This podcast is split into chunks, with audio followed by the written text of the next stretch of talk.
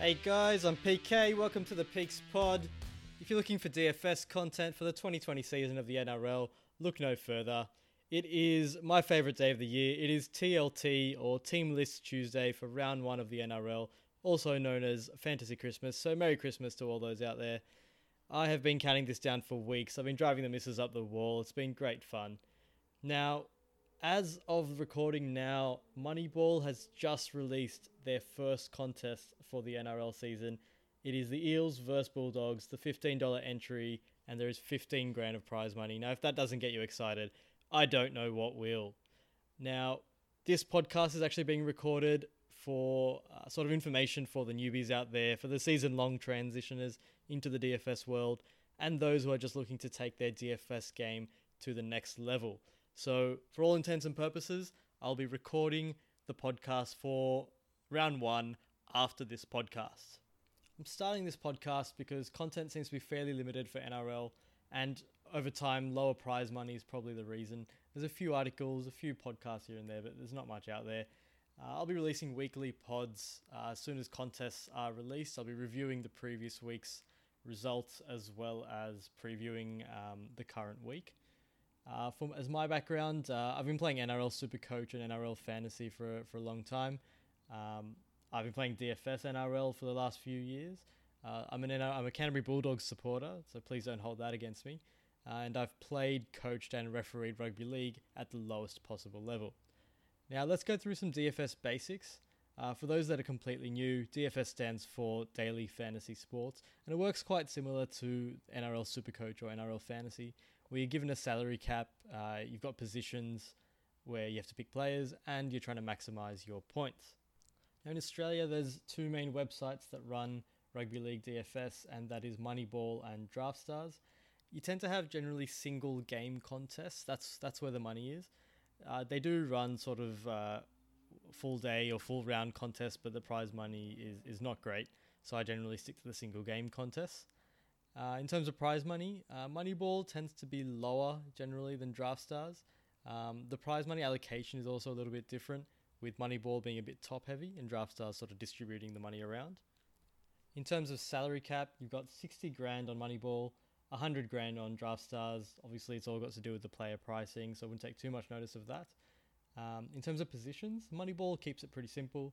You have to pick one hooker, four forwards, a half, and three backs. And Draft Stars is a bit more like a real NRL lineup where you got your hooker, your two front row forwards, your two second row forwards, your half, your centre, and two wing fullbacks. There's a few key scoring differences as well. With Moneyball, uh, tends to reward attacking stats a bit more, quite similar to NRL Supercoach for those who play.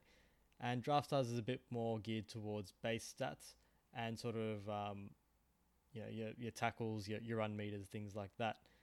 Uh, to give you a few examples, Moneyball's try scoring is 10 points, whereas Draft Stars is 8. Uh, Moneyball's uh, try assist is 8, whereas Draft Stars is 5. And Moneyball gives you just half a point for a tackle, whereas Draft Stars gives you one point. Uh, you can explore the full scoring differences uh, once the contests come out. You can have a look on the websites. All right, now let's get into some DFS theory. I know you're all looking forward to this. Uh, I like to think of DFS as a maths puzzle. Uh, you don't want to be biased, obviously, when you're picking players. You don't want to pick players on emotion. Um, it's it's maths, it's logic. These are things you have to look out for if you are going to be successful. So, like I said, the aim of the game is obviously to score the most points uh, with the restraints you're given in salary cap and positions. Now, when it comes to uh, maximizing your salary cap, uh, I like to look at a metric as uh, as other people do as well, called player value. So your value is basically how many points your player is giving you per thousand dollars that they cost. Um, to to keep it simple, I'll be referring to you know five x value or six x value if I'm talking about five points or six points per thousand dollars going forward in in my podcast. To look at last year, um, the median wins median win score on Draft Stars was about 460 and 330 on Moneyball. Uh, the reason I bring that up is that you need sort of need to know where to aim for with what kind of value you need for your player. To keep it simple for you, um, if you're aiming for 460 with a 100,000 salary cap on Draft Stars, you're aiming for about 4.6 points uh, per thousand dollars or 4.6x value. And on Moneyball, it'll be 5.5x value with that 60k salary cap. Now, obviously, this isn't going to be the value for each player you pick. Uh, it's going to be an average value across your team. Um, naturally, you'll be picking cheaper players who sort of get you better value, hopefully like seven or eight times, and then you can use the rest of your salary cap to aim for uh, possibly lower value players, but players that score you lots of points. Naturally, to predict a player's value, you need to be able to project the points that they're going to score. Uh, so you'd want to work out the player's floor, and what I mean by that is the minimum points you expect them to score week in, week out. Uh, the factors you'd look at are the minutes that the player's playing, uh, their base stats, so their tackles and run meters, uh, as well as their matchups. So if a player's partic- playing a particularly weak team, or maybe they're on a weak side of that team's defense, uh, you may want to target them in those situations. Uh, so all those things sort of go into uh, predicting how many points a player will score. Now, if you break down the middle forwards and the rest of the players, middle forwards are not quite as matchup dependent. Uh, generally, they get their points from purely base stats. So those are the kind of players you can sort of pick from whichever team.